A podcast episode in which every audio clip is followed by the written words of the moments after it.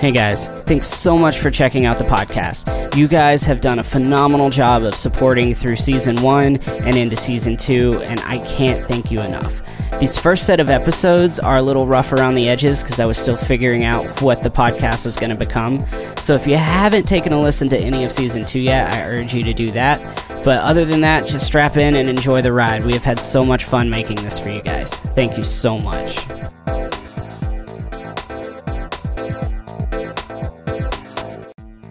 Hi, and welcome to the Nashville for Nobodies podcast. I am your host, Bobby Gordon, also known as Story of Bob.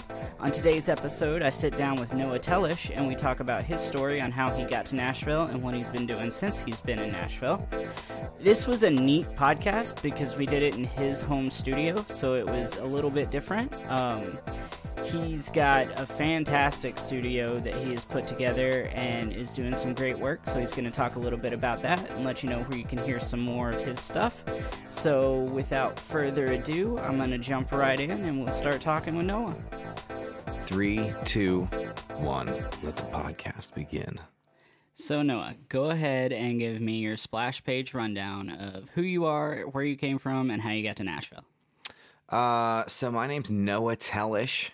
I'm from uh, Hookstown, Pennsylvania originally. It's nobody's ever heard of it. It's way outside of Pittsburgh. It's like right there, right there where uh, uh, West Virginia, Pennsylvania, and Ohio all meet. Oh, that's cool. And uh, yeah, and so I uh, see. I was I was 21. I says to myself, I'm gonna go move to Nashville, see what happens. So I uh, basically just saved up five grand, drove down here in a '97 Ford Ranger, lived in a Red Roof Inn for two months, and uh, got a job playing on Broadway. Uh, the first week I was down here, so that was a total godsend. I think I was unemployed for nine days in between quitting my job uh, back home and uh, starting to play down here. That's pretty lucky. Yeah. So, yeah. Um, uh, yeah. So I've been doing that for the last seven and a half years. It's kept me busy. I haven't had to get a real job yet. It's great. Nice. So you were living in a little motel for how long? Two months, and then I got an apartment downtown. Nice. Okay. So I was talking in one of the other podcasts that either somebody comes to town and they've already got connections, so they just walk into a big gig and everything's good, or they come with like a duffel bag and live out of their car for a couple months. And so you were the living out of your car, so to speak. Mm-hmm. Yeah. Nice. Um, how'd you get your first gig? I was talking to some random, I think he was like homeless at the time. I was talking to some random kid on the street, and uh, he says, "Oh, Tootsie's does open mic auditions every uh, every Saturday." So I went to that, uh, sang three songs, and uh, sound guy took my name and number, and the boss called me back the next day. So uh, called me on a Sunday. I went down and sang for twenty minutes, uh, main stage at Tootsie's there, and then he put me to work. Did, put me on a double my first day, playing from eleven to two and two to six. nice. That sounds like Tootsie's. Yeah. Mm-hmm. But I actually realized now a stupid story. Uh, uh, I was swapping out my batteries at, at work today, and uh, I, so I threw one of the dead ones in my pocket. It reminded me my very first day at work. I had a I had a pocket full of change, and I threw a dead nine volts in my pocket. And suddenly, like my leg just started getting warm, and apparently, you know, Wow. apparently, when you uh, you know touch those two little contacts, it starts the heat change up. So That's, that's amazing. life lesson for you. And that was day one. Day one. So so you moved to Nashville and you don't learn any like epiphany about music or musicianship or getting a you learn that batteries will heat up metal. Yes. That's awesome. All right, so one of the one of the cool things about you and your career and particularly your recordings and the music that you have out is you do almost everything yourself. Like you don't spend a lot of money on a big studio, you do everything in your home studio. What led you to do that? Was that just trying to save money, or did you come into Nashville expecting to record at a studio, or were you wanting to learn to be an engineer? Oh, I'm how did super cheap. I uh no, I I hate spending money with a with a visceral passion. And uh so that was that's honestly the biggest motivator. But uh more than that, like I'd done um um I mean, I really hadn't done much recording back home. I, I came down, I did uh, my first EP listen, available on Spotify now. And uh, uh, I did that with uh, one of the sound guys from work. And uh, yeah, they, uh, and then I, I, had, I had another friend from church mix it. And, and uh, it turned out pretty solid. And, um, you know, I didn't know what I was doing as far as like songwriting at the time. Right. And uh, so, but uh, you know, there's still, there's still, there's still a couple good songs on it and uh, but you know, yeah, I mean, it just it just cost money, and I was super cheap. I was like, you know what, I'm going to I'm gonna at least do a, enough home studio work that I can be good enough to do it well when I pay somebody else to produce it. Oh, that makes sense. And so that really just started the snowball. And then uh, after I bought my house here, I I uh, I ended up building this studio, and uh, where we're actually recording this right now. And um, uh, so I, I built my home recording studio. I actually caught coronavirus, and we were in North Dakota. right? I and know. then, yeah, so yeah, Bobby drags me to this gig up in Minot, North Dakota, twenty four hour drive away. All right, technically, I didn't drag you to the game. I know it was Tyler Deaver. Tyler got corona, and you filled in for him. yeah, so I was filling in for Tyler, and uh, I ended up I felt sick just the last day we were there, and then we get off stage and uh, drive back to Nashville in the middle of the night. I'm just like laying in the backseat of the truck, just shaking, with like you know flu symptoms. hmm But it was it was fun. But anyway, so I I uh, since I had ten days because that was the recommended uh, uh, downtime at the time. I had uh, I had ten days of nothing to do, so I built all these sound panels and hung them up and and uh, you know sent my roommate to the supply store, be like, hey, I need some insulation and some uh, one by fours, and Right. uh, yeah, and then fin- finished building all this, and it's uh, it's worked out really well. I'm I'm learning a lot, and it's it's it's such a it's such a just a a, a large amount of knowledge to to to try to grasp grasp. Yeah, I mean, even just doing the podcast and only dealing with vocal mics and not really having to fine tune anything vocally, like I'm struggling with some things, trying to figure it out. So it's definitely a process to to learn, and because there's so many different programs and DAWs out there, like you have to learn your specific setup and your system, and it doesn't necessarily translate to the next one. So Yeah. you could walk into a studio right now and be completely clueless on where any of the tools that you need are, any of the settings. It would be like completely foreign. Oh, I do the same thing on Broadway. It's like they'll they'll be like, "Hey, here's the mixer, mix yourself," and like I know, especially with all the digital ones, like I know what all the knobs do. It's a matter of finding the knobs inside Right. the digital console. like Right. it's a kind of a an endless uh, chasm of menus. Chasm. Nice. Yeah, All right. So how long have you been doing the Broadway thing? Has it been f- the whole time you've been here? So the you whole said time, like seven, seven years. and a half years. Yeah, Dang, that's a moved long Moved down time. here uh, May nineteenth of twenty fourteen. Nice. Have you noticed like the dynamics of Broadway change much since you've been here? Or you've been here a little bit longer than I have. Hmm. Um, um, it's kind of interesting because it's hard to say for one because I mean you get better at doing Broadway and you know and better Right. at making money, and then so like sometimes you think, oh man, am I playing better gigs or am I a better you know entertainer? Well, hopefully both. Well, hopefully both. yeah, but it's uh, uh, yeah. No, I mean when I was when I first came down here, there was, you know, there was only sixty percent of the bars there are now, right. and um, and uh, plus I was I was stuck playing you know one set of clubs, Yeah. and uh, and so that yeah that probably helped me back a little bit, but the uh, you know Broadway's just. I tell people it's it's uh it's the world's best dead end job Right. you know, it's fun. Actually, I'm kind of introverted, so it's it's not the most exciting thing for me. I don't I don't like I don't love the attention of it or like I don't know how to handle the attention of it. Like yeah. I'm not a person who like, "Oh, look at me, I'm the star of the show." blah, blah, blah, blah."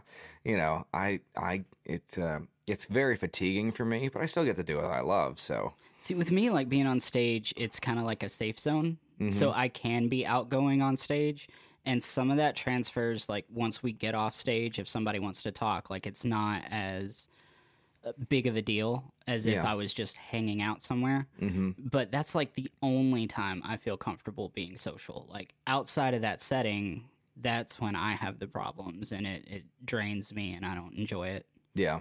so i mean i can do the i can do the showman thing on stage and then go talk to people right after Mm-hmm. but like to just like if I came to your show, I want to hide in the corner and I don't Yeah. want anybody to know I'm there. Uh huh. No, my problem is I have such a dry and dark sense of humor that it doesn't always translate to a microphone. right. But hey, life is fun. You just gotta you just gotta figure out what, what works for you, I guess. so you're you're an artist and you're a vocalist and you do that on Broadway, but you also do the sideman gig on Broadway. Mm-hmm. So which one is your favorite? Like what do you Oh. prefer? I love sitting in the background playing bass for four hours and having nobody notice me. nice. Like I mean, you make the same money either way. so- exactly. yeah, that's all that matters. So, being in Nashville and doing the kind of do it yourself thing with your recordings and most, I mean, pretty much everything you do, um, how does that translate to your on stage playing? Are you noticing things that you didn't notice before you started recording, whether it's musically or like audibly from your ear? Like, how's that working out? Oh, uh, so a studio is basically a microscope to show you all of your flaws. Oh, yeah, definitely. and uh no because of that uh it's just it's made me it hasn't made me better yet but it has shown well i mean it's made me better but you know more like the biggest thing it's done is shown me where my flaws are okay. and uh and then you know once once you like once you realize what your flaws are i mean it's just like anything your personality your playing your your uh you know in, in any uh in any aspect of your life you need growth in if you can't see your flaws you can't be better you Right. can't better them and um so it's a lot of uh you know i've noticed uh i mean uh from uh getting to work with great drummers and like you know because they're basically playing to a perfect click in their head Right. right, and so it's like uh, it just makes me notice the subtleties of not being tightly locked in with them Gotcha. and uh and you know and as far as like playing electric guitar um you know being in a studio like you think a solo you play live sounds good and it probably does for the room but then you play it in the studio and it just it just sounds unfocused and like there's no point to the melody and uh it it um it really makes you be aware of your own musical like meandering Yeah. instead of um, instead of of of crafting a melody on a spot. Yeah. All right. So that brings up an interesting question too. Um, when you're playing and you're recording it, do you approach your playing differently than when you do it live? Because I know me, if I'm in the studio, I'm trying to be more simple, more consistent. Like I care a lot more about having everything easier and not as much going on so that there's less of a chance I'm going to make a mistake or vary up my patterns or anything like that. But then when I'm on stage live, I don't care about that as much because once it's gone, it's gone. Yeah, no, you're exactly right. Like you know, live, it's just like try to sound good, Right. and uh, you know, when you're in a studio, it's it's um, it's you have to not sound bad. right. and uh and and then you also have to and you in you know because you have the you know the time and you have the tools to do it all yourself you know you can you can sit there and actually craft something right. you know what i mean for me it's uh making music in the studio is is uh less improvisational and it's more uh like writing music Right. or it's it's more composition you know the, i mean if you're if you're getting fancy musical term it's composition not improvisation Right. But also, like, if you're on stage playing, then you care a little bit more about showmanship and mm-hmm. and that aspect of it too. Because if you're recording a record, like, you want it to musically be like 100%. Yeah. And then when you're on stage, it, music needs to be there, but there also has to be a level of entertainment. And Yeah. sometimes that means doing a more bombastic guitar solo or more bombastic drum fills or Oh, yeah. anything like vocal tricks and Yeah. all that nonsense. if, if you're playing live, you can get away with just being uh, flashy and super musically uninteresting. it's great, you know. I ought to, I really ought to do more of that, but just hit as many notes as I can inside the bar, just because, just just because, Just because. yeah, just because people think it's cool. Right. Well, it's, it's like when I do drum solo stuff, everything that I do is super basic and Yeah. super elementary, and like everybody loves it. But if I was to actually play something that's complicated and hard for me to play, nobody would care because it's Mm-hmm. Yeah. not fun and interesting. Oh, my buddy drugged me to a uh, to go see a band one time. You know, you know, big uh, big '90s rock band, Mm-hmm. and uh, they had fantastic musicianship. And then the whole crowd went absolutely insane when the dude's just playing one note on his one super high note on his guitar.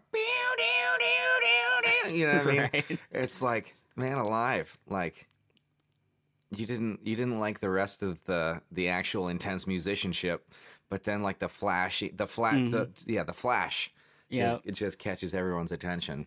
Well, and I mean, I've always said that like more important than the guitar solo is the face and body language that come along with playing the guitar solo. Oh, so yeah. if you look like you're doing something incredibly crazy, they're gonna assume you are, and you're you're bending a note. like Yeah. that's what you're doing. No, I need to like be more aware of that on stage because you know, like I said, I'm so introverted. Like a lot of times, I'm just like looking down. I'm like I, I'm thinking about the music right. and not like being on stage. No, I, I get that. Um, I also get the whole not thinking about the music and being kind of in autopilot because you play so much. So, like, as a drummer, I'll lose my spot in a song all the time and just kind of have to be. I wake up and I'm like, oh, uh, maybe this is the third chorus. Is there a bridge after this? Hope the guitar looks at me. oh, as a singer, I fall asleep during songs because I've sang them so many times, Right. and I'll just literally forget which uh, which chorus I'm on. Oh, I'm sure. Um, so I play a little guitar, but not like enough to know the answer to this next question. But with drums, so many songs have the exact same pattern. And so I'll literally like we'll be in the middle of a song and I'll think something goes here because it goes in 15 other songs and throw it in and then everybody will look at me and be like, "What are you playing?" And it's like, "Oh, well, it's the same as the last 15 things that we played, so it just happened." Do you have moments like that either singing or playing guitar? So with guitar, the uh, the the bad habit is to, and I'm learning how to break it because of the studio. Uh, but the the bad habit on guitar is just changing up your strum pattern, Mm, uh, just randomly for no reason, just because you're bored. gotcha. you know and, and you know when you're in a studio it's it's nice because it shows you that oh that makes the music worse right?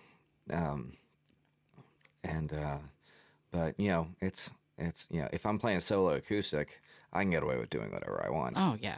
but you know it's uh it's, it's kind of interesting that's why honestly i love doing bass gigs because all you have to do is just sit there follow the drummer and uh follow the kick drum and you know nobody notices you just hold down the fort Right. It makes you play nice simple and uh uh uh, locked in with the drummer. I really should learn to play bass. I Mhm. feel like most of the time when I see somebody needing somebody, it's a bass player. Mm-hmm. And because I've already got my kick drum, like I already know the bass part. Mm-hmm. I just got to put it to Yeah.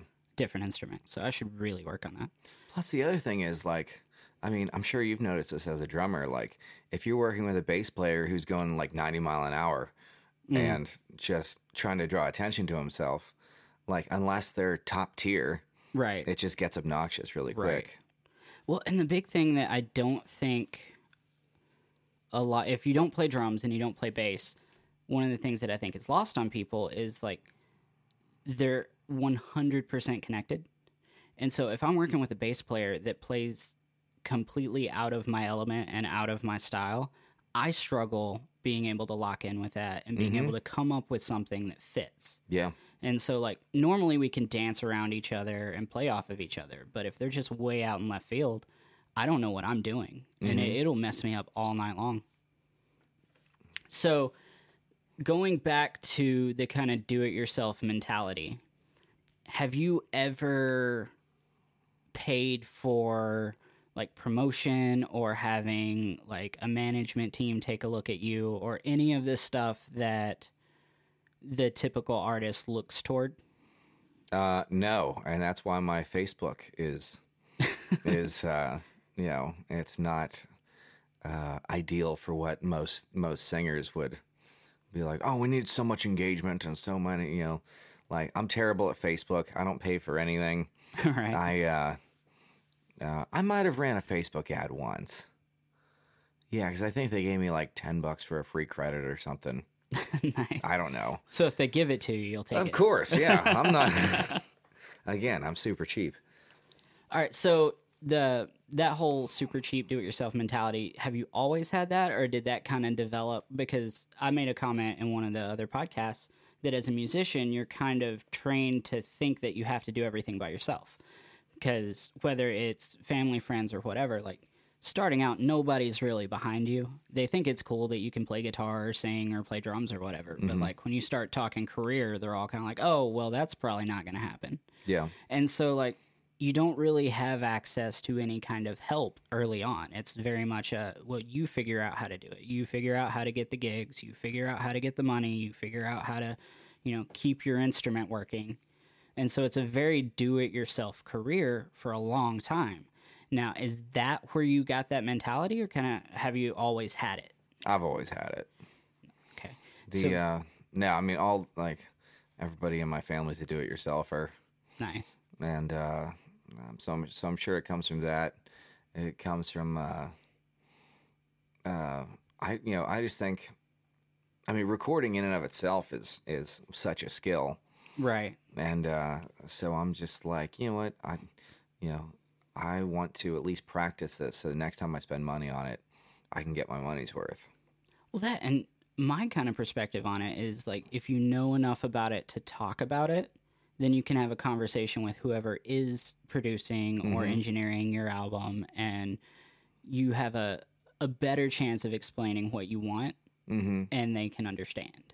Oh yeah, I mean, like even just talking to the sound guys at work, just learning a little bit about sound makes me able to communicate with them enough of what I'm hearing. Yeah, Because you know, if they're in the back of the room and they're mixing us, and I've got a what a stupid little sound coming out of my uh, coming out of my my monitor, you know, that they they can't even hear from the back of the room. right. I'm like, you know, if I can at least tell them, hey, there's there's something weird. Check like seven to nine hundred Yeah, you know, uh, seven to nine hundred hertz. Um, that at least gives them a reference point of like what to look for. right. And then, uh, because you know, I've seen a bunch of people down there, um, just be like, "Oh, hey, it doesn't sound right," and they're like, "What's wrong with it?" Yeah, And the, and then the singer answers, I, I, "I don't know. It's just it's it's just not right." Right. No, I, I've seen that a lot. And I really want to have a sound guy on the podcast and talk about communication because some of the words I've seen guys say in reference to how they sound is not what those words mean to a sound guy. Uh huh. So if you say, you know, it's it's really boomy, Mm-hmm. well, they're gonna pull down your mids because they're they're thinking it's woofy. Like they're thinking Yeah. you've got that that mid tone that's kind of Mhm. distorting everything, and what the guy may have meant is like you know it's it's distorting. The gain's too high. Mm-hmm. So like it's totally different problems, Yeah. and the communication barrier is there. So I'd really like to have a sound guy on just to do a whole podcast about like things that they've heard and said and that have gotten mistranslated. I think that'd be hilarious Oh, hilarious. the uh, oh man, one of the dumbest things I ever said. You know, I say a lot of dumb things all the time. It's fine, but it's fine. It's it's fine. I I told the sound guy one time I was like, uh, it sounds uh, like misty. Thinking like in my mind, it was like it's not like I hear like a ton of reverb on the voice, but it has like that same sensation where like it smooths out the voice too much. Yeah. And I was I was just trying to convey that. It it totally didn't work for for good reasons. No, one of the most amusing things to me when it comes to terminology in music is like terms that drummers use. Uh huh. Like a cymbal can sound dry, but there's no wet. Yeah. or like stuff like that. It's just like these arbitrary terms that don't necessarily fit what they're describing. And because like the opposite of dry is bright. and so, but there's also a dark when it comes to cymbals. Yeah. So it Uh-huh. gets super confusing. So would a dry cymbal be one that's like not ringing out, right? Oh, it'll still ring, but it won't have as big of a wash, which is another fun, Uh-huh, fun yeah. term that doesn't at all mean what you think it would mean. Yeah. But uh, yeah, no, terminology in music is in general weird. Mm-hmm. Um, and we are getting way off track of everything that I'm trying to Yeah, keep well. us on. Um, what are like going forward? Like, obviously, you're still doing most of your own recording and like bringing in buddies to help with little things. Uh, Mm-hmm.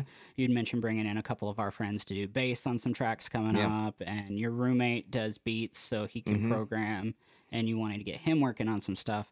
What's the biggest skill that you wish you had right now that you would have to hire out for?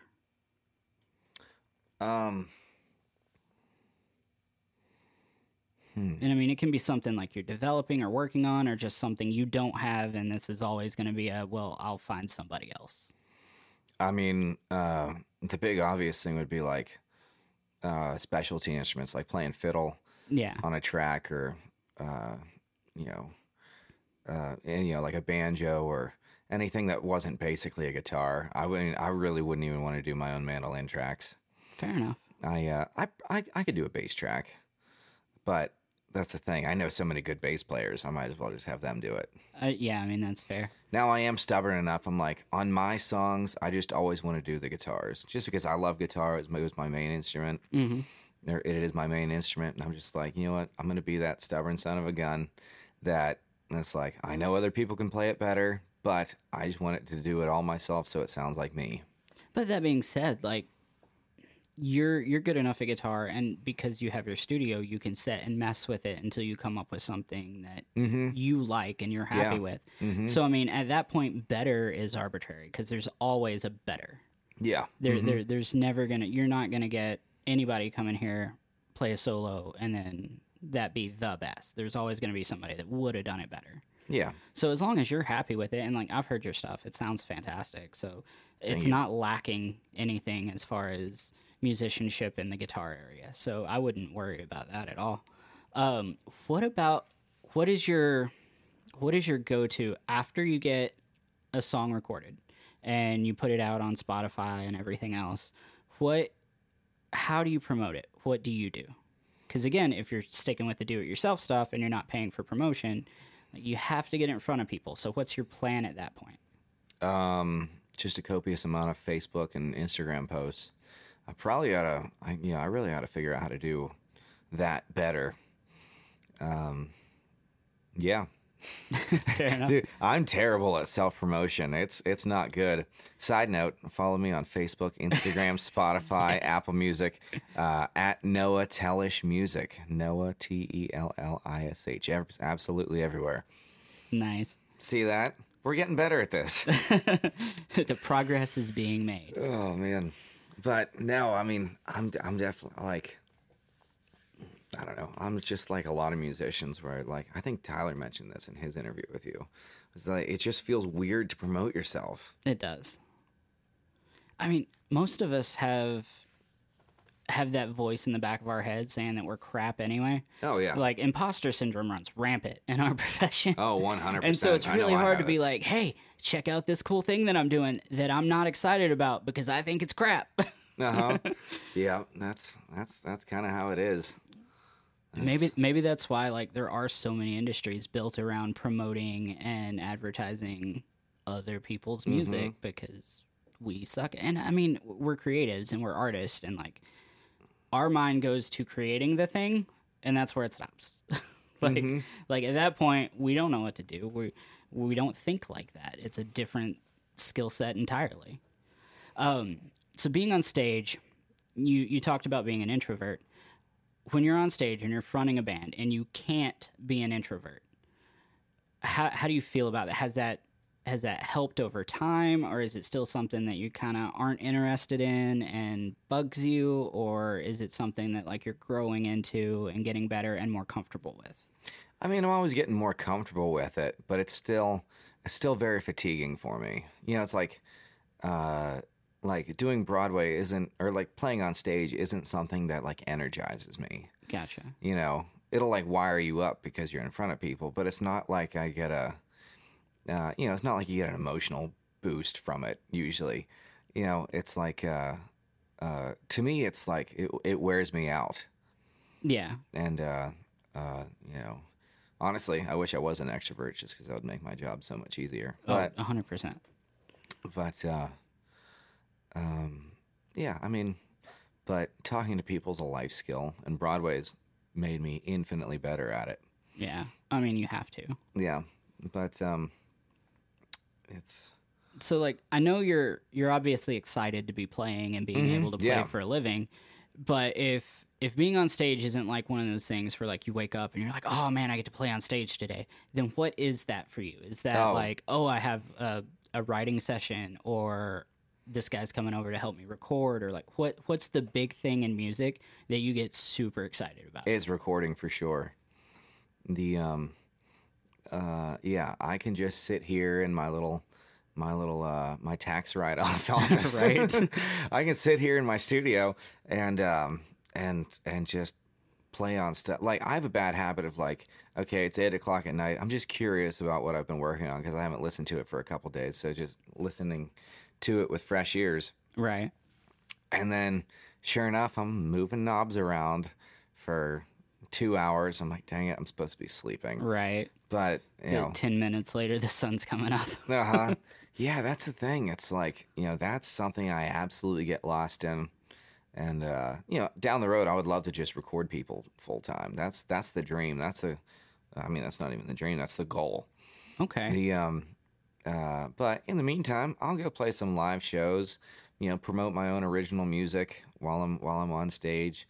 You know, uh you know, if I'm on stage, the most gratifying thing is playing originals. Yeah. I mean, I, I feel like most artists would probably say that. Yeah. Um, as a drummer, I'm always playing covers, whether you wrote the cover that I'm playing or Uh-huh. not. so it Yeah. doesn't matter to me. Uh-huh. But um, so you, you talked for a second about like zoning in and getting lost in what you're doing, and specifically in recording.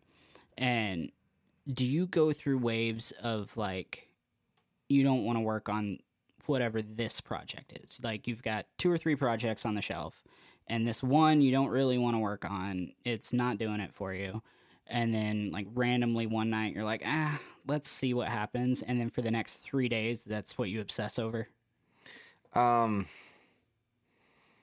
Yeah, I mean, I'm an idea guy, so I like uh like right now I'm I I'm currently like daydreaming about my next EP when this one is almost done. And I'm just like I've listened to these songs so many times, but like it's coming along great. And it's uh but it's just like, man, I wish I could just put this out. I wish I could just release this so that I can start working on the next product. Like that's a real tension I have like right now. nice. So like like is that almost like a, an anxious thing like you're awaiting to finish this one so you can move on or is it like a you're just bored with this and ready to move on uh it's it's more so like i'm excited like uh so the the big reason i wanted to record myself was to uh uh was to to get good at the skill of recording. And so i've learned a lot through doing these these three songs i've i have almost finished right now. And now i'm like oh okay well these are really good but now i know what to do even better. So like i kind of wait can't wait to like have a clean slate and then see how much i've grown gotcha. That's a big part of it. So talking with other artists and specifically when it comes to recording and or like writing they have a problem with calling a project finished. Oh 100% you suffer from that too? Um Actually, now that you think about it, uh, it's worse in recording because it's like you can always sit there and pick out flaws until you're blue in the face. Right. With songs, um, I'll write a song. My my my typical mo for writing a song is I'll get together with a couple friends. We'll bust something out in four hours, and then uh, we'll get a finished product. And then I it, I have to let it set for like a month before I re- know if I like it, That's fair. or if or or if I know that it needs tweaked. Yeah. You know, because uh, kind of the way I write songs is it's very much. Uh, um, I'm a person who pokes holes in everything.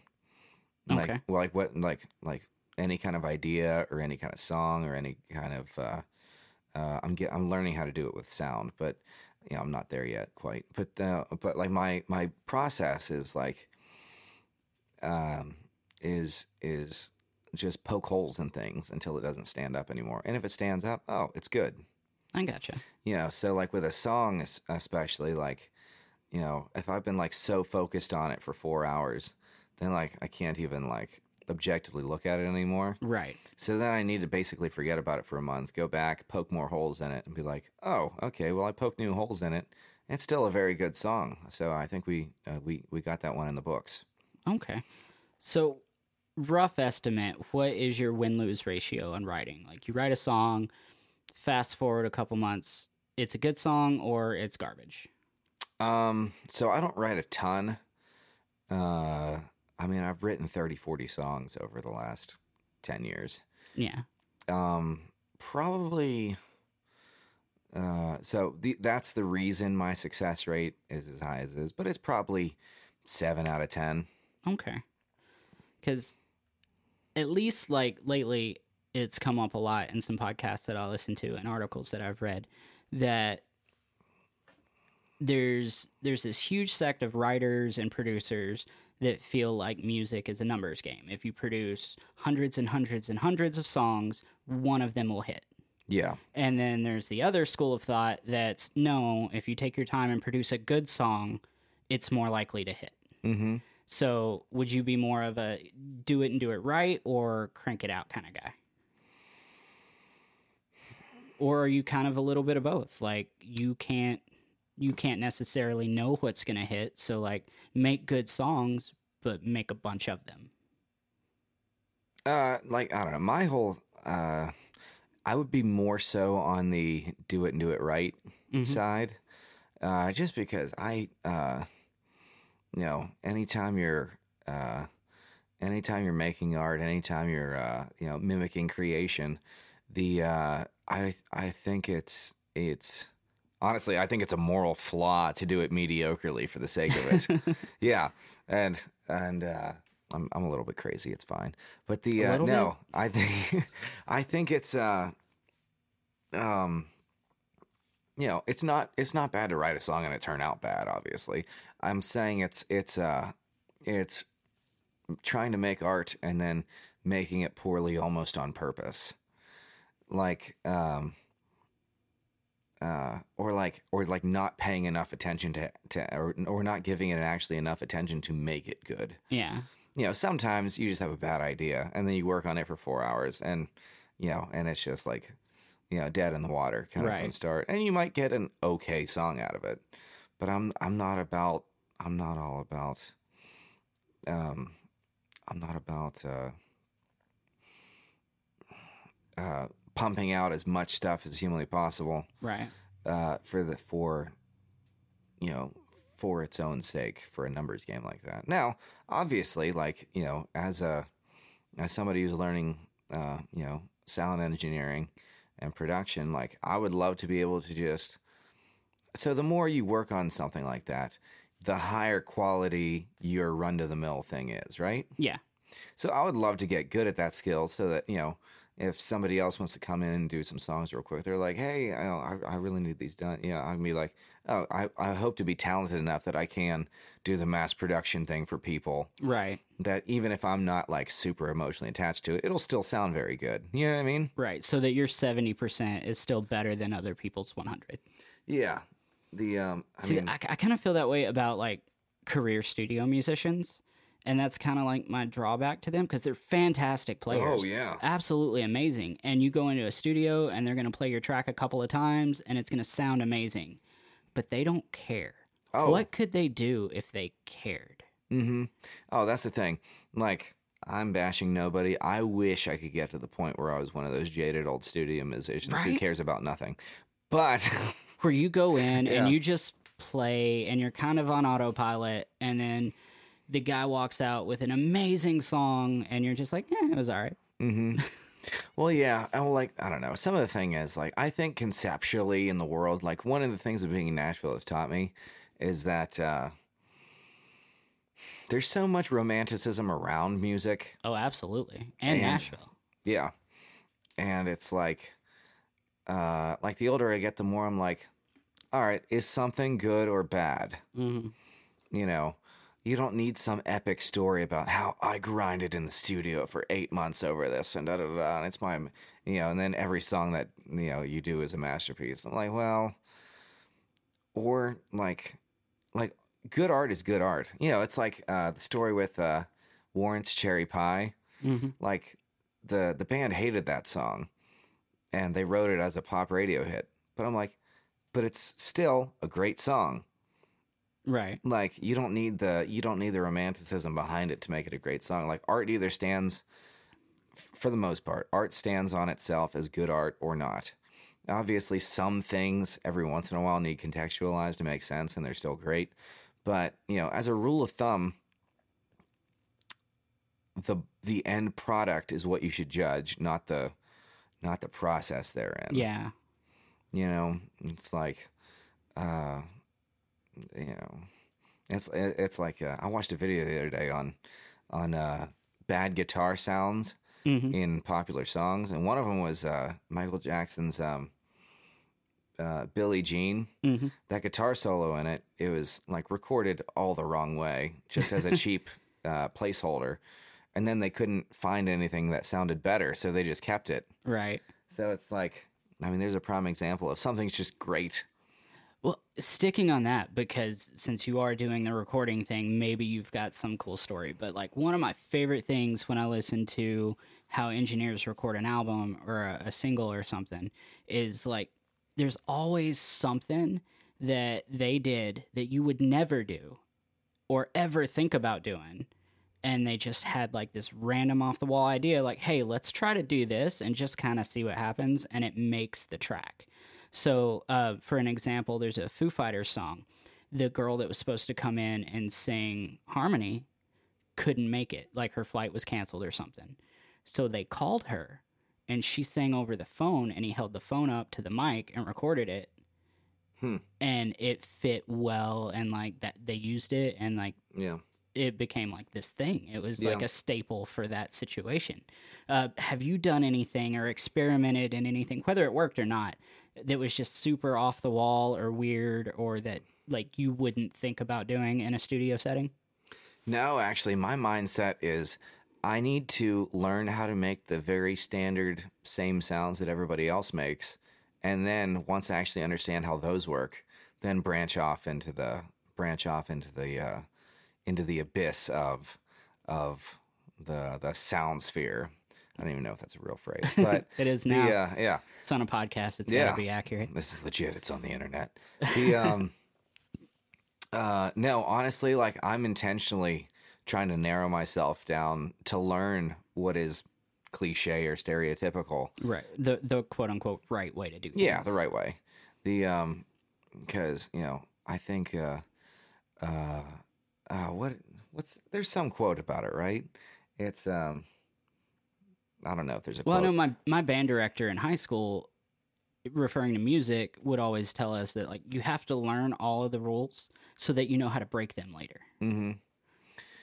Um, no, I kind of think of it as like uh, creativity. Uh, um, is helped by borders Oh, absolutely. because you know it's one of those things. If I tell you, Bob, write a book, hmm like that's way too much. Yeah, it, it's overwhelming. Like Yeah, your your mind at that point shuts down and Mhm. can't come up with a concept. yeah, and so it's uh, I'm I'm still wor- learning on uh, I'm working on learning the parameters of what is commonly perceived as good, Right. and uh, because it's probably objectively good, you know. Right. The um, no, I mean Well, I obviously, mean, it's been tried and tested. yeah, and tried and true. A- statistically, it's coming out well. Mhm, yeah and uh so i'm really just focusing on on learning you know how to do that. Um you know because i mean you can you can play around with guitar amps and make all kind of weird crazy things until until you're blue in the face. Like honestly that's why i don't listen to a lot of pop music is because uh uh some of it i love. Uh sometimes i'm like all right these are people with synthesizers just sitting in a room like looking for a new sound that nobody's ever come up with right. if, if if nobody's ever heard a sound it's going to be weird and like i'm i'm not attracted to that uh i'm not attracted to the incessant boundary pushing you know what i mean okay. like uh uh things should be based off the structure of tried and true and then you tweak with it you know you don't you don't uh erase everything from the bottom and just come up with something utterly new because like that's that's too far out of like human comprehension to actually grasp you know what i mean like uh, you know i think i think a lot of uh younger musicians i remember like you know i was much more into that kind of thing when i was a teenager because Right. it's like oh man we need to find uh music with the most passion the most authenticity the most uniqueness Mm-hmm. i'm like well or you just play with the structures that are already in place and write good songs. That's to me that's way more valuable than like trying to bend people's ear in, into some new trippy direction. You know what I mean? That's a fun concept. Let's talk about that for a second because, like, when it comes to like older music, so like say like 70s and 80s rock, like I struggle playing it because it doesn't follow the rules that I have learned Mm-hmm. as a musician. Yeah. And it's obvious why. It's because most of these guys didn't learn to play music traditionally. They learned to play by playing along to records and figuring it out themselves. And so, like, there was no right or wrong. There was just, hey, this sounds cool. Let's do that. Mm-hmm. And so, fast forward to today, like, everything fits a pretty similar structure. Like, musically, everything is done Mm-hmm. more quote unquote correctly, more traditionally correct. Um, do you think a lot of that striving to be different and unique and kind of saying to hell with all the rules at a young age is because you don't want to put the time in to learn the rules and you don't know that so it's easier to just be like hey i don't know how to do that so i'm just going to do this and hope that i can make this work No, I don't think it's that well thought out. I think it's uh I think it's just the romanticism around it. Like of like you know, if it's like bumper sticker ideology because you know, when you're, you know, when at least when I was 17, I wasn't capable of thinking hardly, you know. I was Right. I was like barely a sentient being. But like, you know, it's like uh but it's like you you get onto like slogan ideology like, "Oh, we need music that's that's artistic and expressive." Like what does that even mean? I'm like or uh or or uh or yeah, or just authentic or or real. I'm like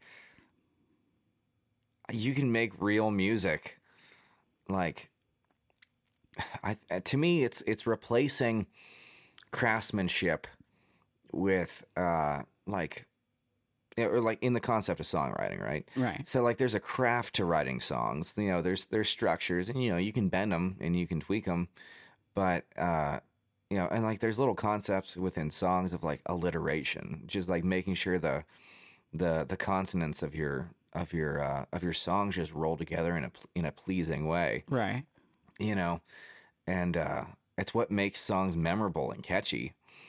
And uh, I th- I think like you, I think when you know when we were kids, we had a much easier time of overlooking important concepts to build better songs with under the guise of raw and authentic.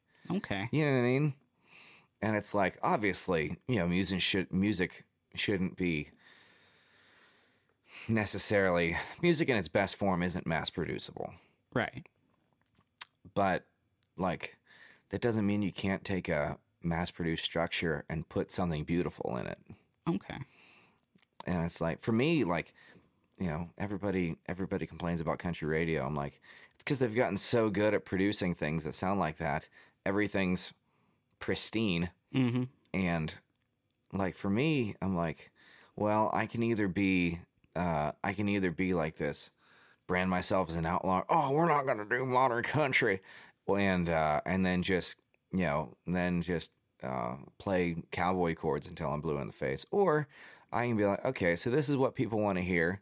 You know i can learn how to work in that realm roughly without like without like utterly reinventing myself. But i can i can cater to that sound a little bit Right. and still make I like I can write a you know a good song, and you know I don't care what the production sounds like or what I don't care what style it's in. A good song is a good song. Now it's funny that you bring up style because I don't know if this is still one of your ideas, but a couple years ago when we were playing together a little bit more consistently and you were talking about your your future in recording and your records, you had brought up the idea of doing an extremely country record and then taking those exact same songs and turning them into an extremely pop record. Mm-hmm. Are you still planning on, doing that? Is I- that still a thing? That's a big life goal. Yeah, I, So- I probably got three songs I could do that with.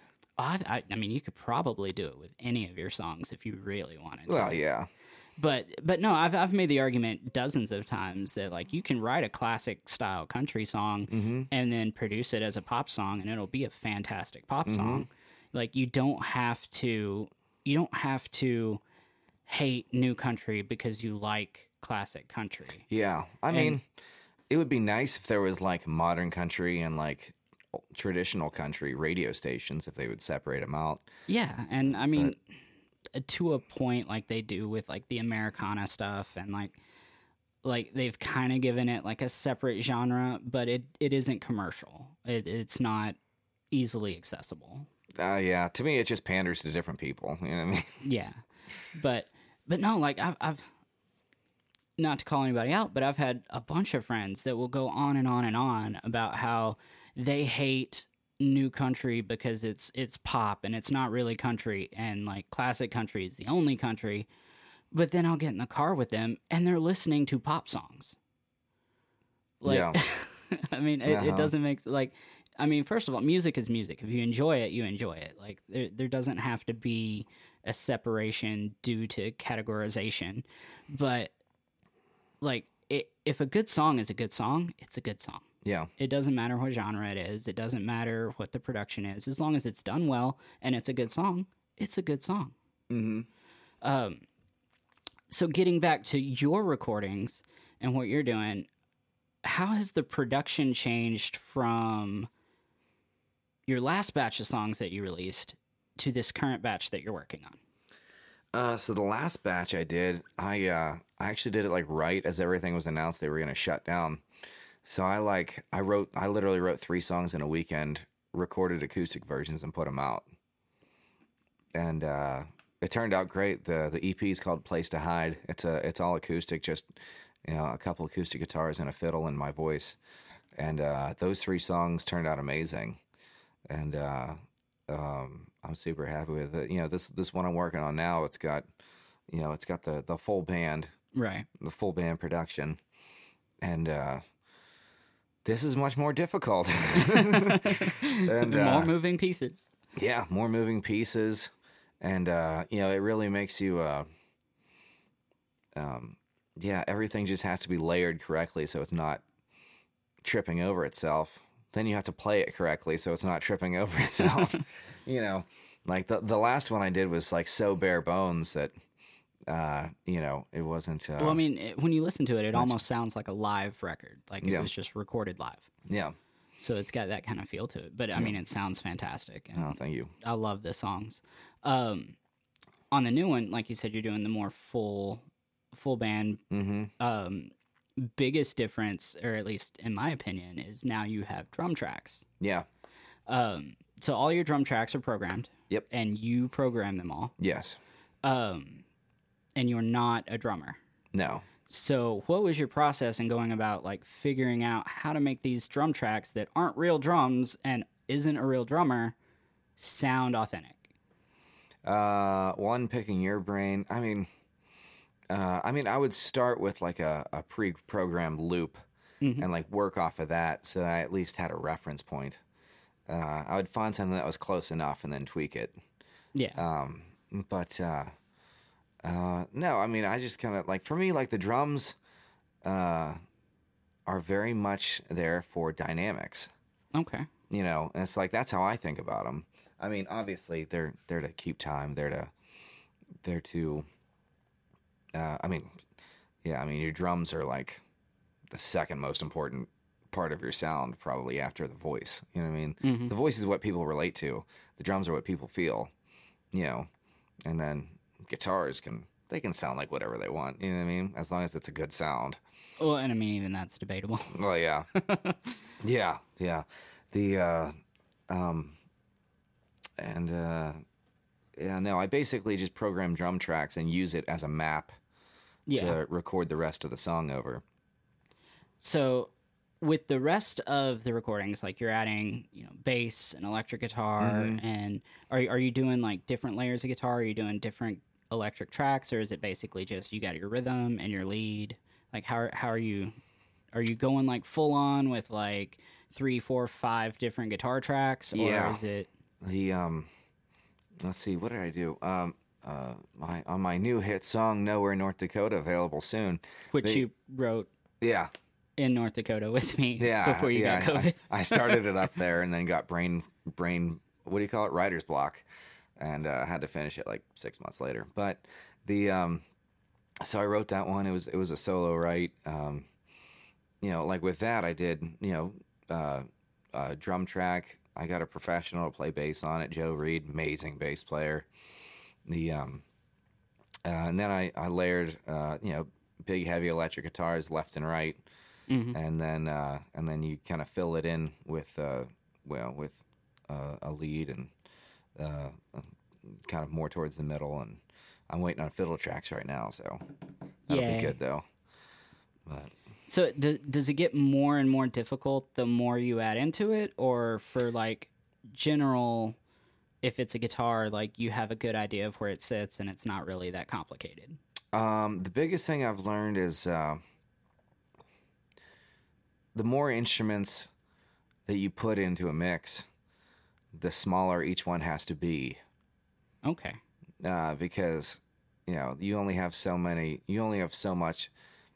You're trying to make a big block of sound. So if you know if you have four instruments and they each take up a quarter of that block of sound, you know you don't get a bigger block necessarily if you're putting in 16 instruments. Gotcha. and so it's a, it's you know it's a lot of just uh, um, the biggest thing is recording really good sounds in the first place because you know if you record a bad sound you can't just sit there and mix it you know Right. until it sounds good You can only polish so much. yeah yeah that's the thing it's it's really just getting a good sound out of your amplifier and and putting the microphone in the right place and and uh, and hoping that that sound works not hoping but you know making that sound work with you know in contrast to the bass and the drums Right. I I mean, it, same thing goes with live setting too. Like, Yeah. the more people you have on stage, the easier it is for it to get muddied up and for everybody to step on each other's toes. Mm-hmm. Yeah.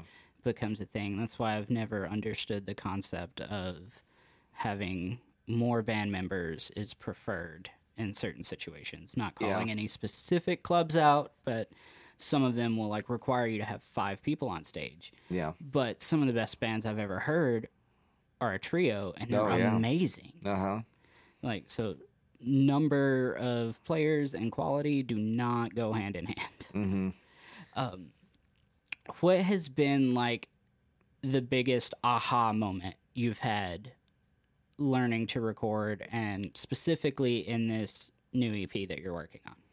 Hmm, that's a good one. Um, it was honestly probably that last, you know, just you know, making sure you get a really good sound going into the computer, instead of like recording something that sounds okay and then you assume you can polish it later. Gotcha. And um, uh, okay, I'll tell you what, the biggest, the biggest aha moment I've had recently is learning how much guitar speakers affect a sound. Okay. Because like the amp is the uh, you know like we're sitting here in the studio and we've got uh, we've got you know amplifier heads that are that just amplify the power, and then we have speaker boxes that speaker cabinets that that actually, uh, and then you can mix and match them. Like the the amplifier is the super expensive thing that is the most glamorous. It's got the most knobs, Mm-hmm. you know. Whereas your speaker cabinets, you got two speakers in them and a and a jack in the back Right. and uh but it really blew my mind when I started to realize how much different different speakers sound. Okay. And uh yeah, it's almost like uh cuz I mean it makes sense like if you think about it because the speakers are the thing that physically turn your electric signal into a, a sound wave. Right. And uh um but you know, but it's you know, if you go on YouTube, you know, it's not like it's not like guitar players uh, nerd out about speakers the way they Right. do about amps or pedals or Right. or all these things.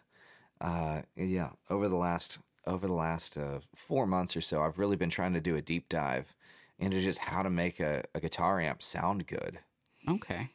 and uh, you know, and just just how to get different sounds, and um, uh, everybody overlooks the speaker because you know because they might have bought an expensive cabinet and it has nice speakers in it already, and so that just works for them. Right. And then, but like, it's so much fun to just go into, go into Guitar Center, find a new, uh, a pedal, and just turn knobs until you make something cool. No, that makes a lot of sense because I mean, like in the in the drum side of things, like you see tons and tons and tons of people on forums and on Facebook or whatever asking, like, well, does this kit sound good? Does this wood sound good?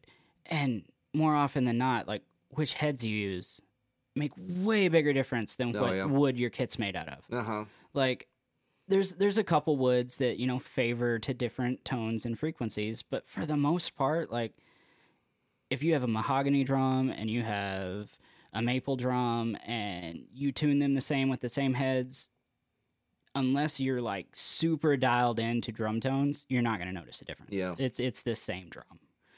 Well, the other So- thing is like, doesn't matter how good an amp sounds if you can't play. i mean that's fair.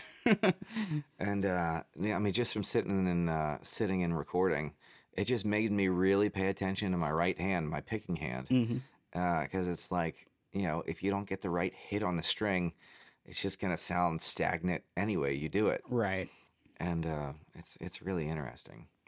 that i mean that's like the whole art of recording fascinates me like it it's daunting and i'm super afraid of it but it's Yeah. super fascinating and like in little bite-sized doses it all makes sense it's when you put it all together that it gets overwhelming Mm-hmm. and and so i mean honestly that's like that's why i'm not doing drum tracks out of my house it's because i'm scared of it Yeah. like 100% like i've got equipment i can do it i've got a daw i've got you know i've got an interface like i can do it i've got everything i need except the knowledge and confidence to do it Yeah. And that's the thing. I'm like, luckily my uh my my being cheap overrules my my my fear of incompetence. Because Nice. obviously I have soul crushing fear of incompetence, but I'm like, you know, luckily I'm just like I'm just gonna practice on myself, make EPs, it'll Mhm. sound really good. Or yeah, first one will sound or good. you'll hit delete and nobody will ever know Yeah. but the uh you know, or yeah, you just make an EP and it'll sound fine. Then you do the next one, it'll sound good. Then you do the next one, it's like, man, this is this is coming along. Next one will be very good. Then, you know, you do ten or fifty or who knows, and then you know, next thing you know, you're like you have the I just desperate not desperately, I just very much want to learn the skill set of recording. Yeah. And uh and and uh and engineering production, all of it.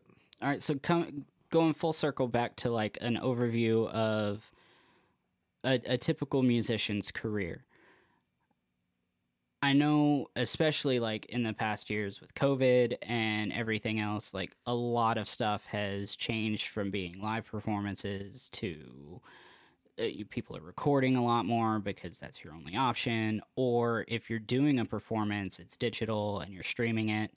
So like being able to understand and run sound has become much more important in the grand scheme of things. Um, is there any other skills that you've been working on outside of just musicianship and recording that you think is like detrimental to your career? Like you have to have this and so i mean it could be it could be as big as like marketing and advertisement or it could be as small as like guitar repair or something like that. So like is there anything else you've kind of picked up and been learning and working on that you've noticed is much more important than you maybe initially thought Uh, no, marketing for sure is like the thing that's always floating around in the back of my head. Like, I need to get good at this. But like currently, you know, I mean, recording is so, uh, it just encapsulates your so your whole head, your whole mind, and that's uh, I've been too I've been too busy uh, just learning all that to even like dip my toe into the marketing field. right And maybe that'll be uh 2023's project. Wait, what year? It's 22, right? yeah. yeah. so maybe next year Maybe next year, probably 2025. Who knows? whenever it becomes a necessity Yeah. The, the tell you what, one of the one of the upsides about about uh, about being an artist though is that like if you write a good song and record a at least a decent version of it, Mhm. you've got like an evergreen product you can always go back to. Like Yeah. especially in the world of streaming right now, like there's a reason that people are putting out 30 song albums because people just hit the artist, hit play, and they go to town, and then whatever songs land land. right And so the you know the upside of that is, you know, if I get discovered like 10 EPs down the road, then people can go back and just find some of my old songs hmm that, you know, it, you know, once you record songs past a certain point, nobody can tell the difference and like, Right. except for musicians, right? And so uh you know, if I can get to the point uh production wise where at least I'm fooling the average person, you know, then I'm then I'm at a point where like, oh, I wrote this great song ten years ago, and people are just now discovering it, hmm and then you know, and then there's also you know the the chance to re-record it and Mhm. re-put it out and yeah, and then you know the old version becomes that cool lost copy that yeah, yeah, that only real fans know about. Yeah, yeah, yeah. That's uh, But- But no, going going back because you mentioned you know people putting out you know double albums and like 20, 30 songs. There for a long time, it looked like the industry was moving into a like single based Mhm, release. So like an artist will release a single, and then a month or two later another single, mhm. and just just do it incrementally, and then you've you've had a handful of big name artists like Morgan Wallen that Yeah. just throws a crap ton of songs out all at once, and like they ride that album for a long freaking time. yeah. And so like in in in I mean obviously you don't know, but in your opinion, which one is like if you release single by single, there's less chance that your song gets lost. But if you release just like all your songs at once like that, then you legitimately have time to sit and write and create and not have to worry about just producing something for the next deadline. Yeah. So, in three to five years, do you think we're going to see more of the like double albums and massive amounts of songs come out, or do you think most artists are still going to stick to that single release, or like, and and what do you think the pros and cons are of each one? Let's see. Uh, honestly, my guess it'll just be more of more what we have now. Like small time artists just do singles at a time, Mm-hmm. and then the big artists who can afford it, who, who can afford to pay the producers, will just do massive over the top albums. Okay. Like, uh, and like, so the benefits of each one is that like if you release a ton of new music all at once, people can just hit play and walk away and go to work and and listen to your whole album, right? Right. Your whole insane amount of songs album Right. and uh, you know, but the the perks of doing a single is that if you're good at marketing, which I'm not, then you have something new to market more consistently, Right. and so that's kind of where the mindset is with that, as I understand it. Um, you know, as for myself, I like the concept of uh, of of having you know 10 song albums or even EPs. I like I like the concept of projects that like every song on them is great and they work as a full project. Right. You know, um so for me I always I, I always intend on doing, you know, no less than 3 and probably no more than like 11 songs on a project. And uh just because I like the I, I remember growing up as a little kid just listening to uh like Tom Petty's Wildflower album the, the whole way through. It was like 14 songs. Now I'm like it's a little long, or like Taylor Swift Fearless, Eric Church's Chief. Like those are the records I love because they worked as a full unit. Yeah. And uh, I think when you go with just one song, it's not there's no there's nothing to be continuous with. And if you go with 40 songs, like there's no way you can make all of them continuous. Right. You know? Well, so like like I know back in the day when when I was buying CDs and listening to music and stuff, like I'd go buy a CD and I expected 8 to 12 songs or whatever. And then like I distinctly remember the first time like I was excited about an album coming out and it came out and like it was it was three new songs and then three old songs re-released mm-hmm. and like I remember legitimately being disappointed because like I've I've heard these songs, I've got these songs. Like these songs are like even though they're re-released, like they're still the same song. It's not a new idea. It's just polished up a little different. Yeah. So I'm spending the same amount of money for three songs that I legitimately want to hear, and then three songs that I don't want to hear. Mm-hmm. And then the last CD I bought was eight to 10 songs that I legitimately wanted to hear. And then on the inverse to that, once things moved to an online platform where it was less about buying an album and more about buying a song, then it became only the singles get heard. Yeah. Like it, you hear it on the radio, you go buy it online, that's the song that gets pumped. Track, you know, four and six might be huge on a Yeah. on an album, and then the rest of them get left behind. And then you stumble upon track three six years down the road, and that's your favorite song. Uh huh. So like, I I, I kind of get both.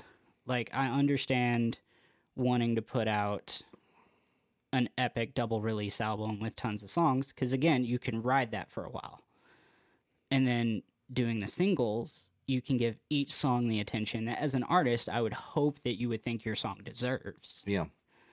but flipping the script like if you're releasing singles and a song comes out and it doesn't make waves. Like it doesn't hit home with your audience. That's the only one you got. Yeah. like there's that that's a that's a flop. Like and you ride that flop until your next song comes out. But if you release 20 songs and 8 of them flop i mean you still have a huge catalog of great songs that people love that they can listen to until your next project comes out. Mm-hmm. so I mean, I think there's, I think I don't know that there's necessarily a better option. I, I think, like you said, if you're if you're a younger artist or you know don't have the money to put behind a massive project, then doing singles is going to be more beneficial. Or if you're building your name and building your mm-hmm. reputation, singles have that air of momentum Yeah. as to where like Or they give you more opportunities to grab momentum. right as to Whereas where if like you have a 30 song record, you know, you can really capitalize on Mm-hmm. that momentum. Yeah, ex- exactly. And like for example, Morgan Wallen's double album, like he's not going to come up with another album 8 months later. Yeah. Like he's going to ride that for a while. Mhm.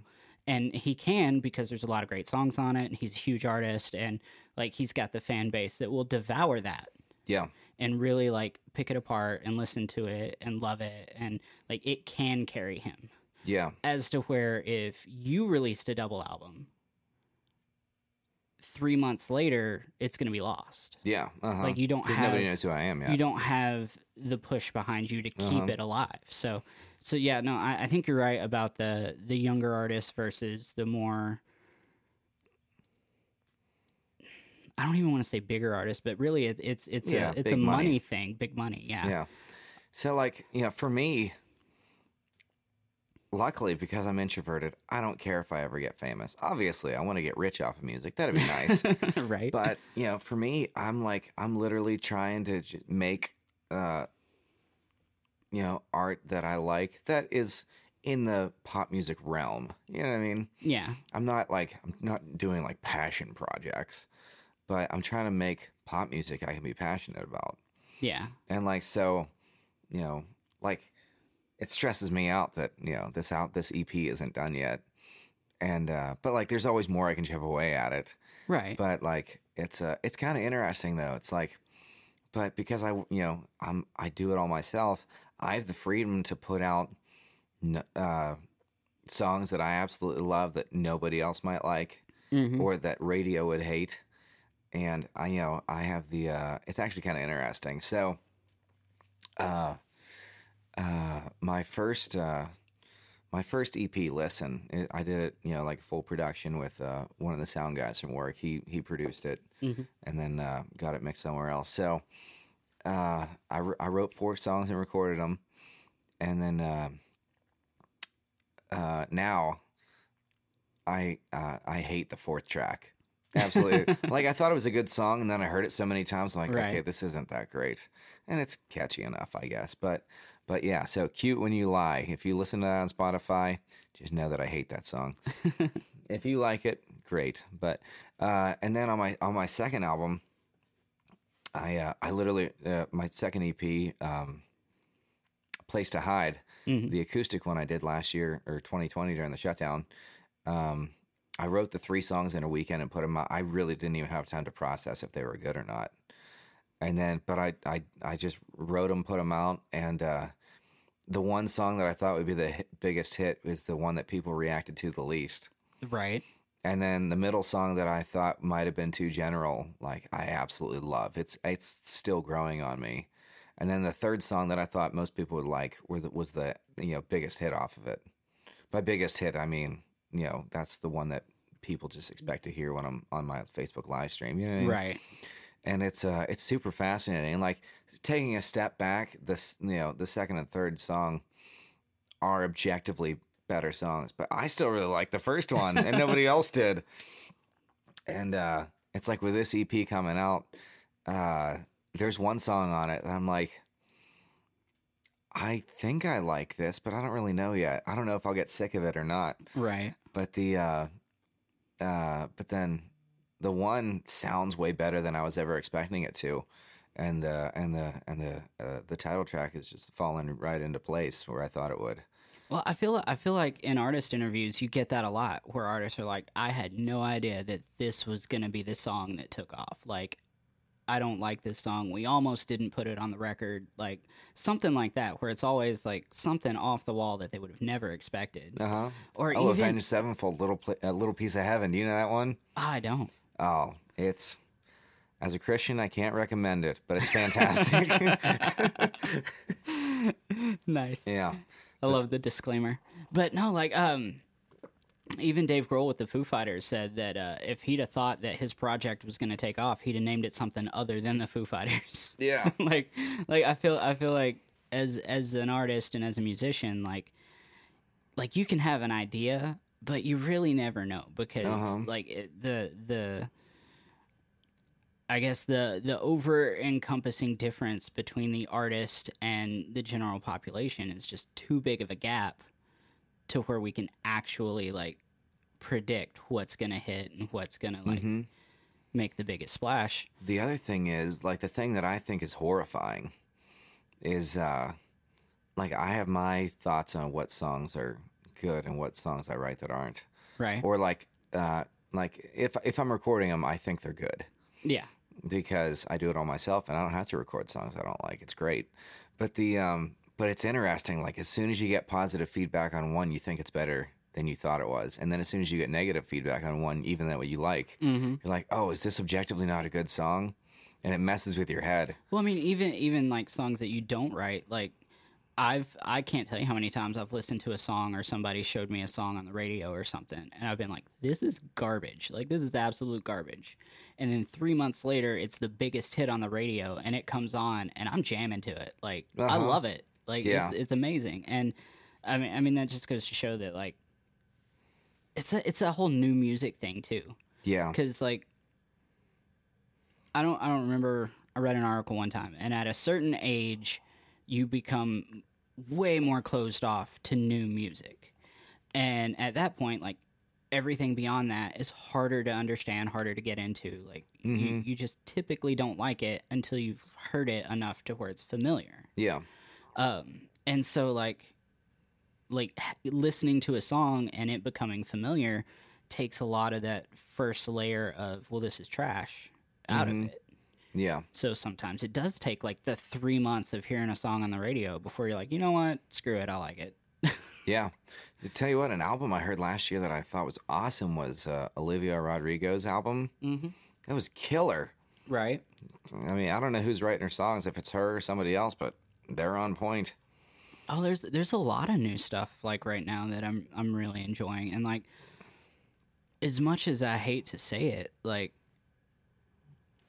like even the Morgan Wallen stuff, and I've not been on the Morgan Wallen train at all, but like he doesn't like I don't care for his voice, but the songs that he's putting out, like I get it. Yeah. I understand why everybody loves them.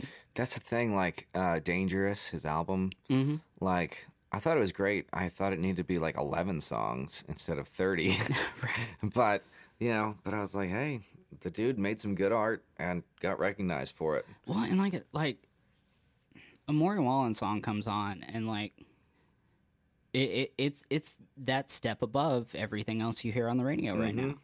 And there's there's a lot of guys that have amazing careers of putting out things that just like fit right in the slot. Yeah. And so when you hear something like Morgan Wallen songs come on and they're just a little bit above, it makes a huge difference. Like Yeah. um, I would use Luke Combs as an example. Yeah. Like the songs that he put out, he puts out, I feel like are very much like right there in the groove of what country music is today and like what the fan base of country music understands and wants to hear. Like he Yeah. stays right in that groove. And so a lot of this like when he comes out with a new song, I will swear to you, I've heard that song before. Like I will listen to it and I'll be like, You sure this is new? I heard this two years ago, right? Uh huh. And then Morgan Wallen stuff, it's not like that.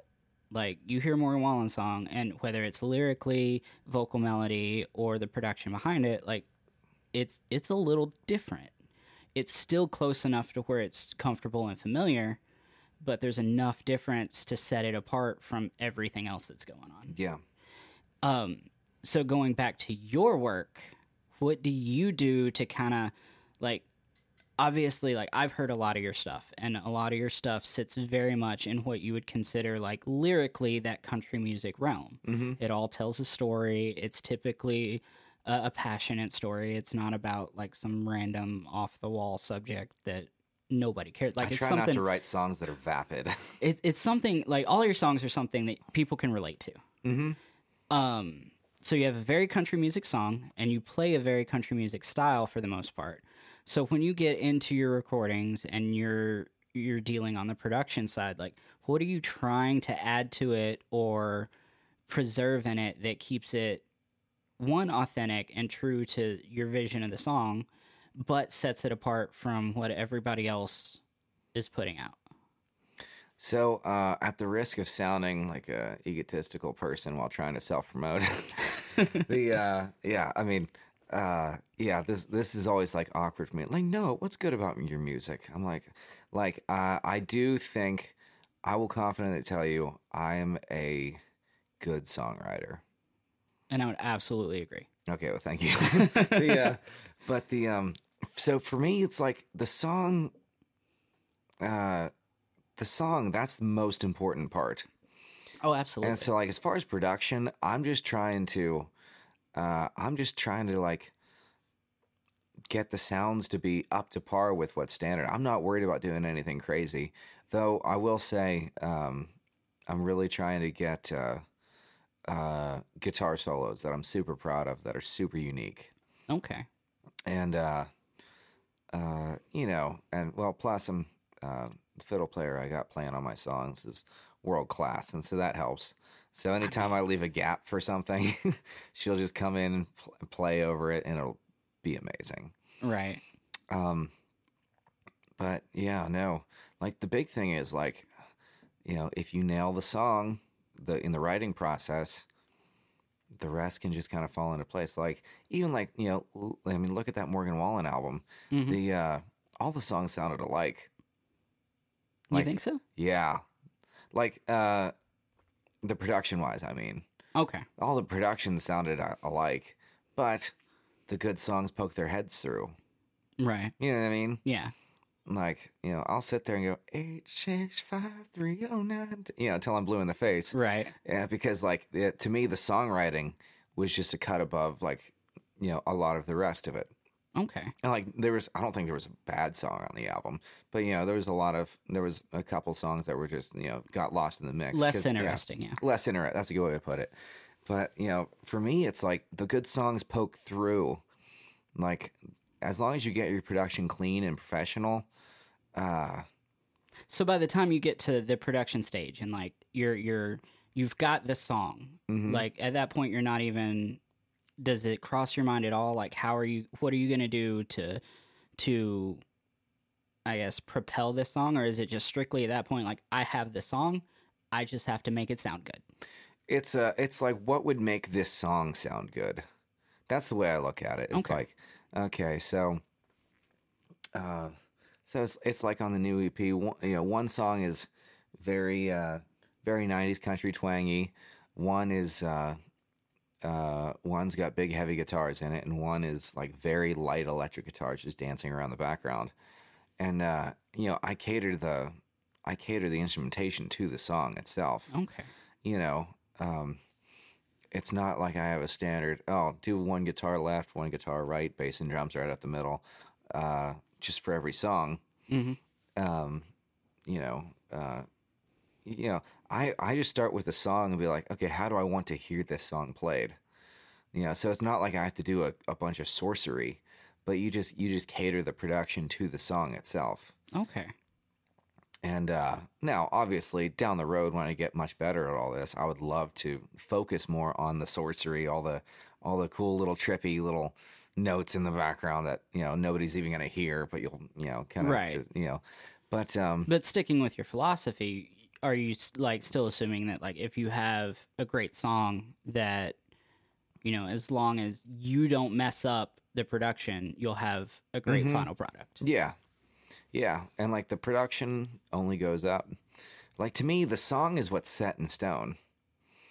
The uh, yeah, because like uh yeah the the song is what's what's set in stone like that's what people hear like uh i've never heard somebody who doesn't play music go uh dude i just i just love uh the way those electric guitars are in that song. You know what i mean? Right. Unless they're specifically talking about like the lead solo. hmm yeah.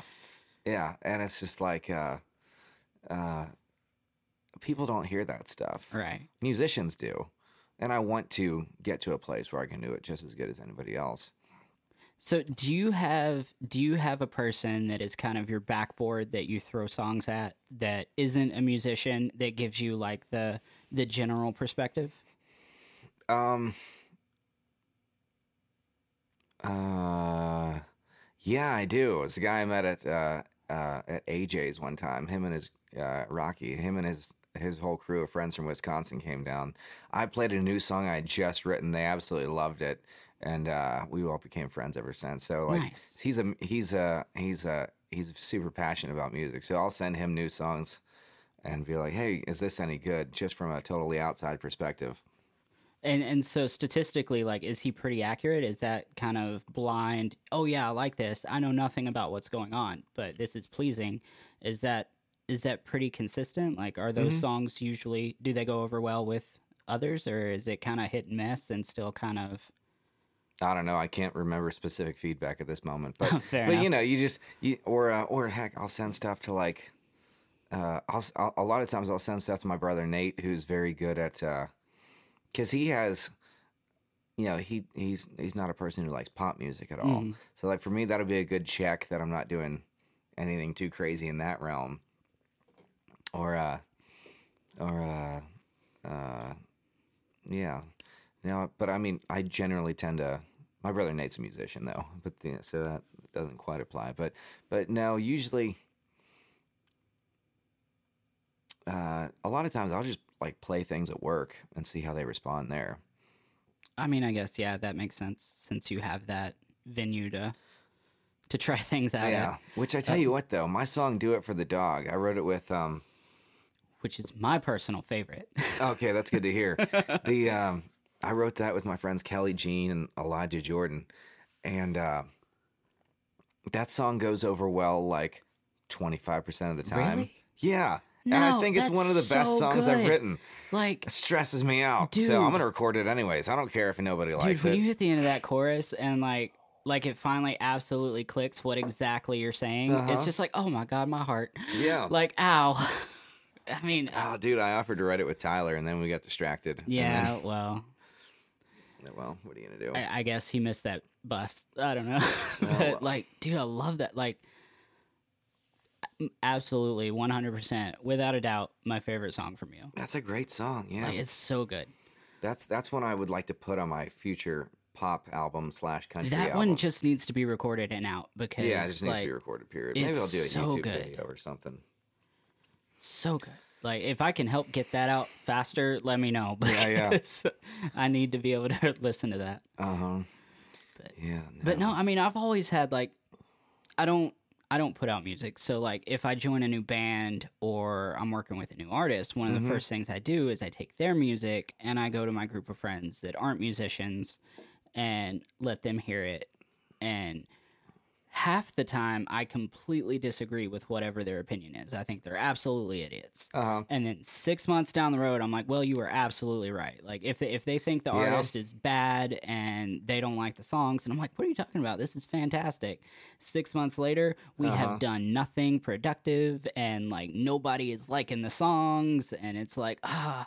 But if Yeah. they're like, oh no, man, this is a great song. This is a cool artist. I would come see you. Mm-hmm. Then typically those are the artists that we have the best runs with and like Yeah. the best shows and so like there there's something to be said about the difference there. Like we can't really trust our brain to decide what's Mhm. good for people that don't understand. Yeah. And inversely, like people love a lot of stuff that is trash. Yeah. Like legitimately, like musically is not good, Mm-hmm. not well written, not well produced. Oh, yeah. I mean, punk music is a whole genre of just that. and don't get me wrong, I had my punk days, and like I was in a punk band. And Oh, some of it's we great. toured, and it, it's. I, I think. I think what's lost on musicians about punk music in general is that it's not about the music at all. Like the music is just the it's the subculture. yeah, it's the culture, it's the attitude behind it, it's the rock star, but like very bottom mentality. Like it, it's its whole thing. But but yeah, like you can't trust yourself to determine what is good for the market. Like Yeah, you know mhm. what is and isn't good music because you understand music, Mhm. but the market doesn't, and it Yeah. doesn't care. Yeah. No, I mean, but again, that's kind of the thing that's relieving about, you know, doing everything myself is that I can record songs that I like. hmm And if the world hates them, well, I probably wasn't going to get famous anyways. So at least I made art I can be proud Right. of. You know what I mean? And, um, no, and I mean, there's nothing wrong with using like using Spotify or you know Apple Music or whatever to catalog your songs without the expectation of making a billion dollars. yeah. Like if it's there and you can access it whenever you want to, like mm-hmm.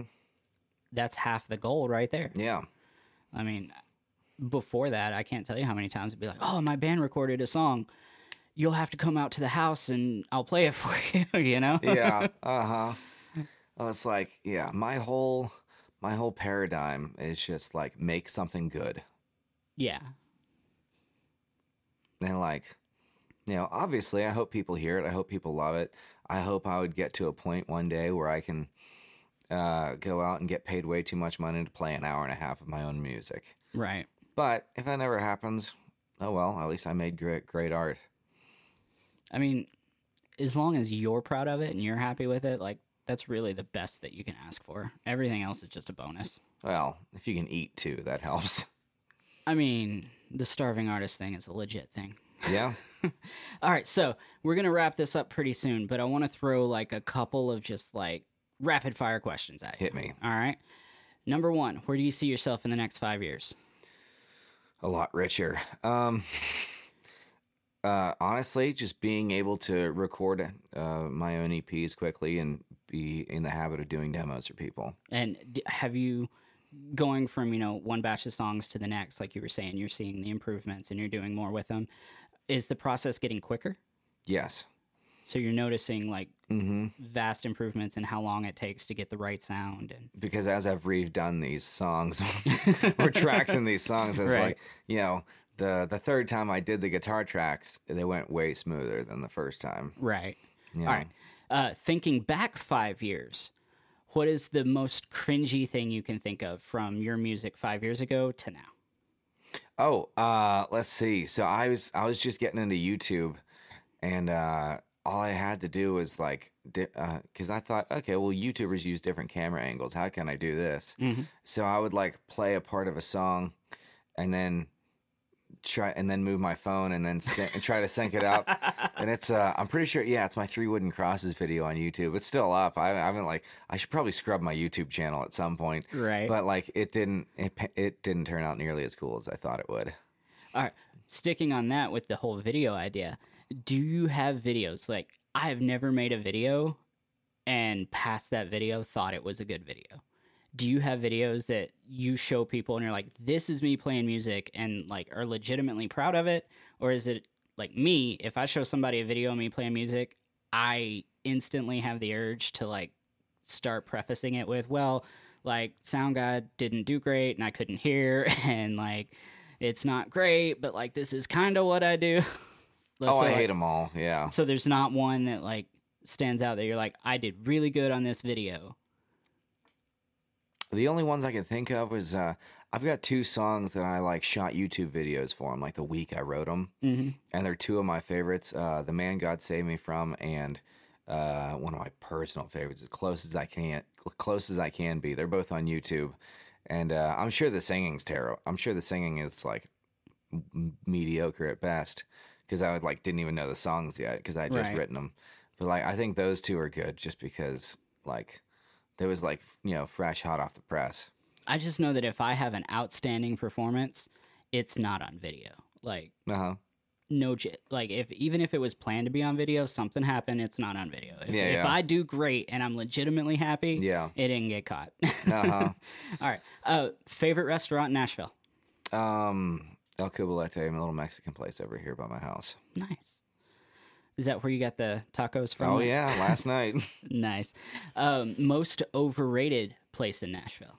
Um, Bar Taco. Hate it with all my heart. Really? Hate it. Hmm.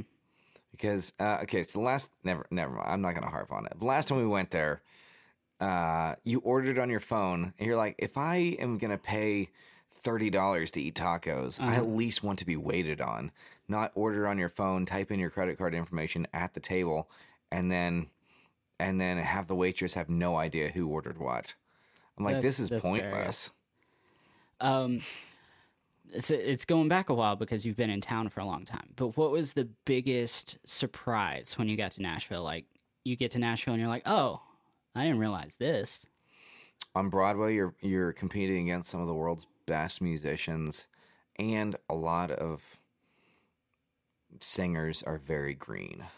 hmm It's like just the the the the the competition was like way harder in some ways than I thought it, and way easier because you know you ended up having a bunch of people like me who were just like, oh, I want to go play music for a living, Right. and then it land on Broadway, and you know, and uh, so like the the competition was easier in the singer field, and way more intense in the musicians field than I ever would have imagined.